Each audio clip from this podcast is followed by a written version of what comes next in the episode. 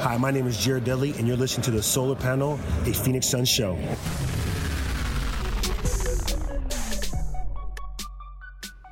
And welcome to the Phoenix Suns Solar Panel Podcast. I do apologize if you're watching on the YouTube right now. We are actually uh, using a new encoding software that has this huge delay. So at the very beginning of the video, there's just five seconds of me shaking my head, and now that I'm watching it, that's actually reasonably embarrassing. But anyway, thank you guys so much for joining the Sun Solar Panel Podcast. We will get all of these technical difficulties sorted out. But joining us today, Mr. Greg Esposito on a four-second delay. Screw you, YouTube. That's what I've got to say. I mean, really, can uh, can you guys not get your your stuff together? All of a sudden we can't live stream. We got to download some software and figure it out in five minutes. like reasonably reasonably annoying but uh, we're here. And so before we get started we're going to answer a bunch of your questions here in the youtube chat. We also have some people that hit us up on twitter with mailbag questions but i do want to go ahead and thank two listeners who last week decided that they wanted to support the podcast and they wanted to do the $10 a month uh, donation. And so steve holler and daniel babb first off thank you guys so much. Second off you need to hit me up uh, on twitter at sun solar panel with your addresses so i know where to send the sun swag. I I love when we get uh, new people to follow us and and donate, and then Tim gets to uh, go to the post office. That's actually my favorite part of it. Is Tim has to schlep his ass to the post office and mail stuff. So, thanks guys. So, we're we're recording this during a presidential debate, and everybody is like, "Yeah, f politics. I'd rather hey, watch this." We can debate things. We got some stuff to debate, questions that need answered, and I have a four point plan that can do this for you. All right, well, we can make this happen. How do we get a thumbs down? This new software shows me when people give us a thumbs down, even on uh, on this video. I'm not sure I like this. so if you're if you're watching, give us a thumbs up because it really does help with the uh, algorithm, uh, YouTube algorithm. So let's go ahead and delve into the question, shall we? Sure. All right, so this is from the VP of Dad Jokes on Twitter. He said, How much do you buy into positive locker room influence, part of an NBA team, and bringing players in who fulfill that role? Fun VP of Dad joke uh, story, real quick. Mike Dunlap over on Twitter. I actually uh, turned him down for a job in the Suns digital department back in the day, and uh, I remind him of that all the time because I saved him from a world of hurt, and now he works uh, for the big boys over at Fansided. So shout out to you, uh, Mr. Dunlap. But I do buy into the locker room chemistry. Uh, from having seen it firsthand in that 48 win season that the Suns had with uh, Dragic and, and Bledsoe and Jeff Hornacek at the helm and uh, Channing Frye in that final season, uh, and just just what you saw in the chemistry there, how much these guys enjoyed playing together, and you can look back at the 2009-2010 Suns who made it to the Western Conference Finals. They didn't win because of a great amount of uh, of talent or that they were significantly better than other teams. They won because they came together as a team. They fought for a common goal, uh, and they played well together. And I, I, think the Suns have been sorely missing that. They've had a lot of guys who were individuals playing for the name on the back of their jersey, not the name on the front of it, and it's hurt them uh, in, in, in the last five, four or five seasons. Now you've got a group of guys that I think will find camaraderie together, and that's why uh, I'm bullish on them beating the Vegas over under at 27. I think this is a 30 35 win team, and if everything goes right, you're pushing maybe 40, and I think the locker room chemistry will have a big, big uh, reason to do with that. And I, I do think that Jamal Crawford last season made a pretty big impact uh, yes, I think that there he certainly had an impact. Uh, it was the start of what you wanted to see from the locker room. I think Ricky Rubio is going to have a, a, pretty big impact this year as a guy who uh, uh, who will help change the culture. Uh, DeAndre Ayton and Devin Booker being another year older and having a little bit more command on that locker room.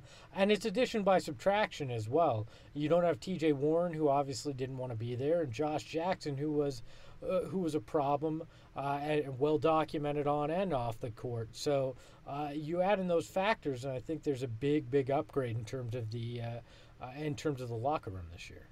So one of my favorite national uh, NBA podcasts, it's a little bit lesser known. It's called the Fast Break Breakfast, and they hit me up today on Twitter, and they were asking if Josh Jackson is actually good at anything.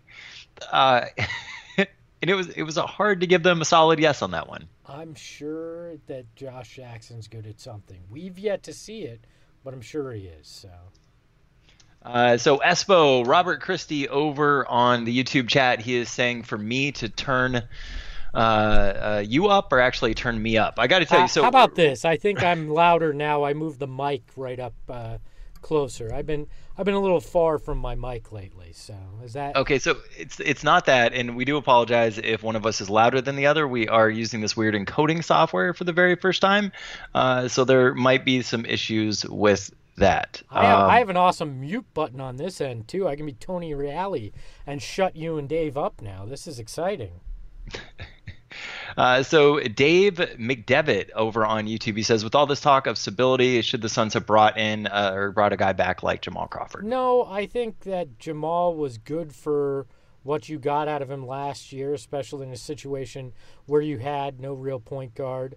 Uh, so I I don't know. I, I, I don't see how bringing him back would have been uh, would have been great uh, uh and and would have been helpful. I think he's a guy that's probably going to wind up with a contender in the end, and uh, and I I just think that that's better off for him. It's more of what he wants to accomplish. The Suns now have point guards. Uh, and shooting guards uh, in in spades, so you don't have to worry as much as you did last year. Uh, I Jamal was good for for what he brought, but I think it was the right move to kind of just move on from Jamal Crawford. Uh, yeah, I gotta uh, be perfectly honest with you. I was a little bit disappointed. Why? I mean, what what was it that Jamal Crawford brought to the table that you went, yeah, this he really needs to be back? And was he going to be ha- happy with not playing minutes? And I just don't think he was going to play minutes anymore. Uh, because I do find value in stability. To what extent, though? Like, what uh, isn't the stability that Devin Booker, DeAndre Ayton, Mikal Bridges, uh, you know, Tyler Johnson, Kelly Oubre, isn't that the stability that you're more concerned about. I mean, it's those are the guys that the core is a peripheral guy like a Jamal Crawford coming back to sit on the bench and not play and potentially be unhappy with the lack of minutes. Really going to do anything to help this team? Stability for stability's sake, uh, you know, is is something that we've. Uh, you know, uh, then you would have brought back Dragan Bender, Josh Jackson. I mean, bringing guys back simply for stability isn't necessarily the answer here.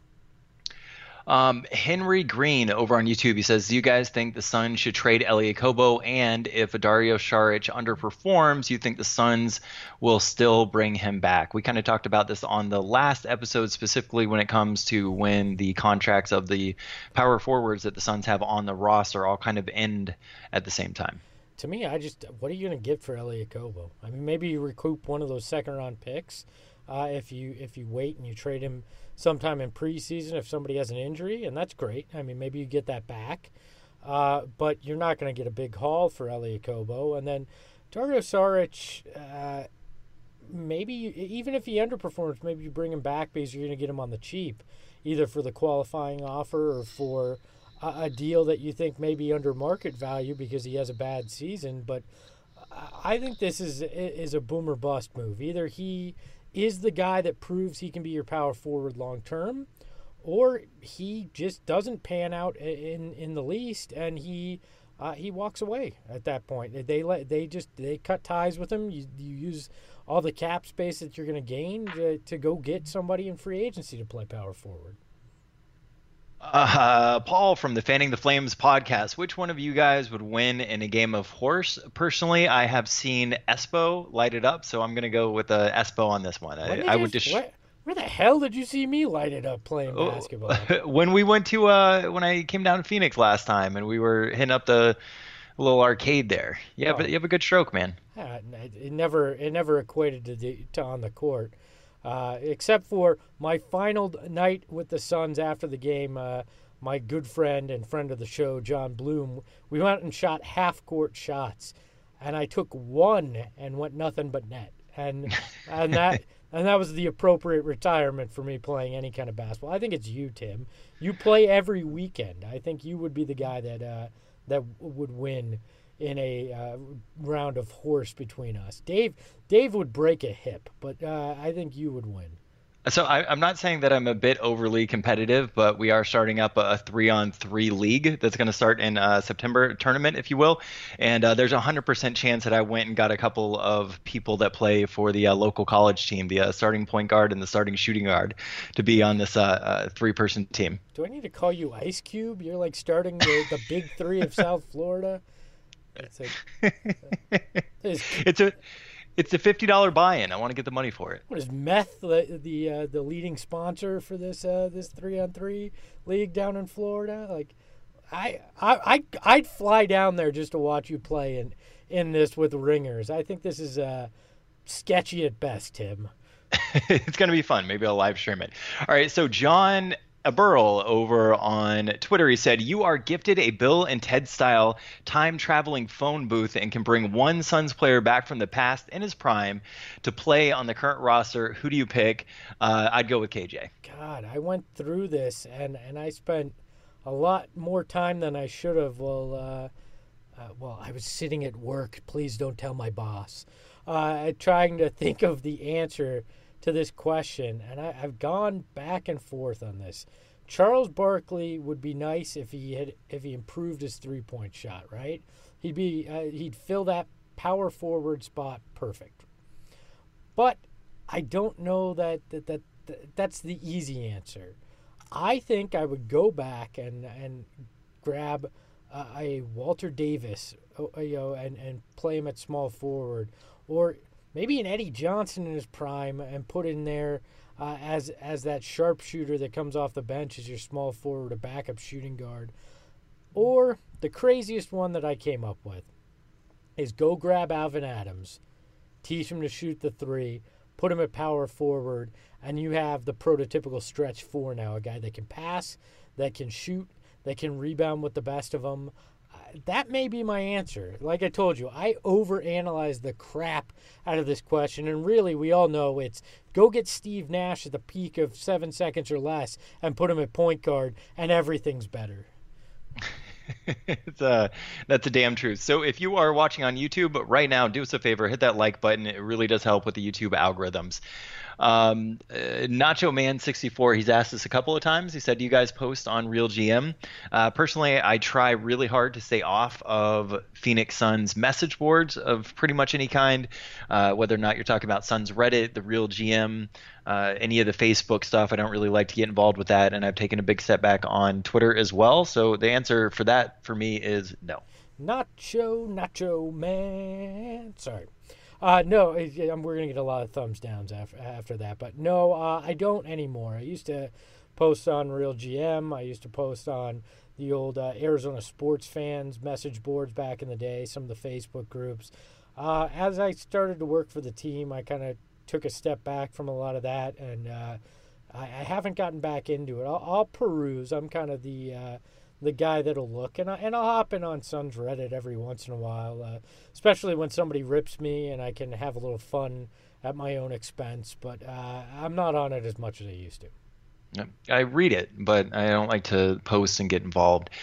Amar over on Twitter, he said the TJ Warren mysterious injuries. Uh, was the player soft or is it by design from management? I can tell you that dude hit the floor a lot. No, I mean he he would wind up injured, but there were certainly some bizarre things. There's been rumors.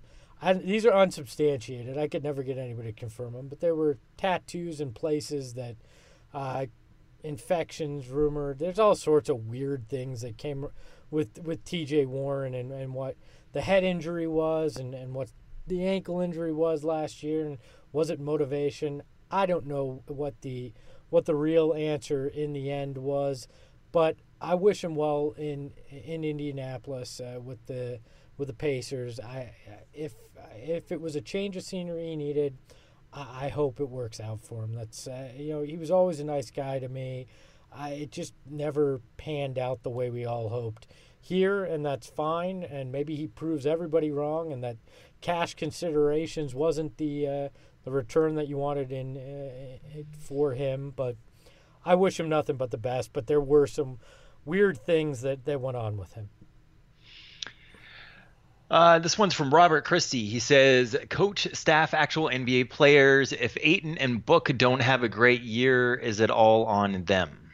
I mean, I don't think you should put anything on, on anything. I don't think you should put a lot on Ayton for if he does have a uh, uh, underwhelming sophomore season. But I think Devin Booker at this point, going into the first year of his max contract, uh, that you can judge him to a lot higher standard, and part of that higher standard needs to be actual wins, not just filling up the box score. I'd put it on James Jones. He's the one that put the roster together in the end. Uh, we all expected to be better. They spent money. They sent guys out. It depends on the situation. I mean, really, for me, uh, how it plays out, though. I mean, if if Devin Booker goes out and regresses completely and isn't the guy we've seen the last few years, then yeah, it's on him.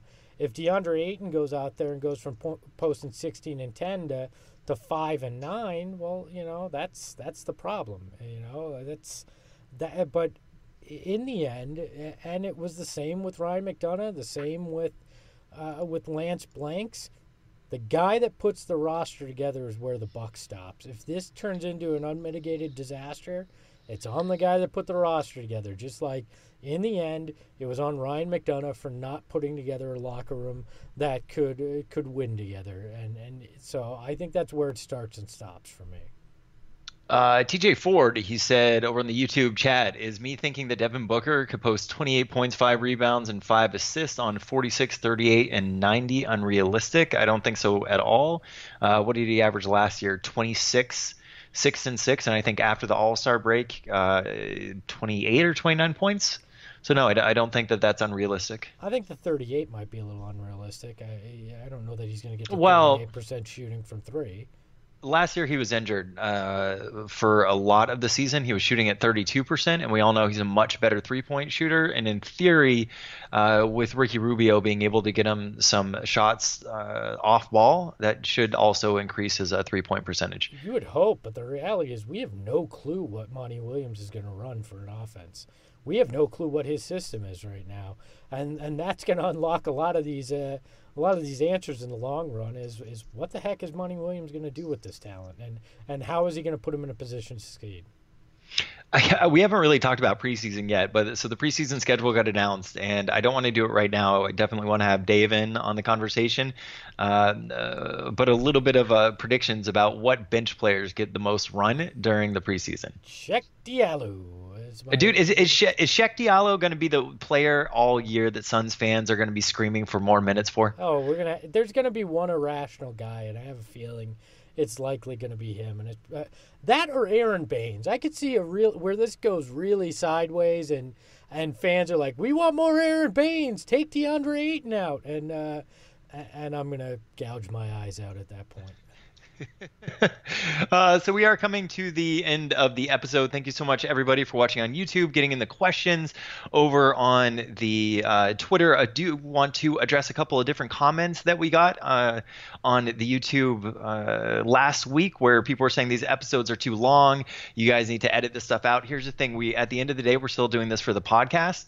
So instead of just recording the conversation ourselves and then me editing it, we're doing it live, and then I'm editing it there. So if the the long version bothers you, don't too, watch. Too damn bad. right. I mean, I don't know what to tell you. I can't edit a live video. That's not how it works. Well, you could, uh, but uh, not with the kind of software that YouTube's making us use now. This, there's actually some cool stuff we can do here in the future, Tim. I'm I'm learning, and and this whole thing. I've seen every chat that's come up, every like. We could actually throw chat questions onto the screen. There's all sorts of things we could do. I just can't figure this stuff out while we're uh, two seconds before going live. So. Yeah, we found we found out like an hour before. So. Damn you, Google. That's uh, all right. uh, shout out again to uh, two listeners, Steve Holler and Daniel Babb, for supporting the show, but hitting the support the show button. Uh, if you guys want support, you can do so. But if you guys could hit us up on Twitter at Sun Solar Panel, let me know your addresses, and I will send you some Sun swag uh, this week or next. And then I'm going to unveil some cool fan stuff that was sent to me over the last week on Saturday's episode. A a piece of memorabilia that will go into the really pathetically sad Suns Hall of Fame, and some cool artwork. We'll talk about that on Saturday as well. Nice. So that is seven o'clock in the morning, Arizona time, every Saturday. If you guys want to join us live there. Thanks, guys. We'll talk to you soon.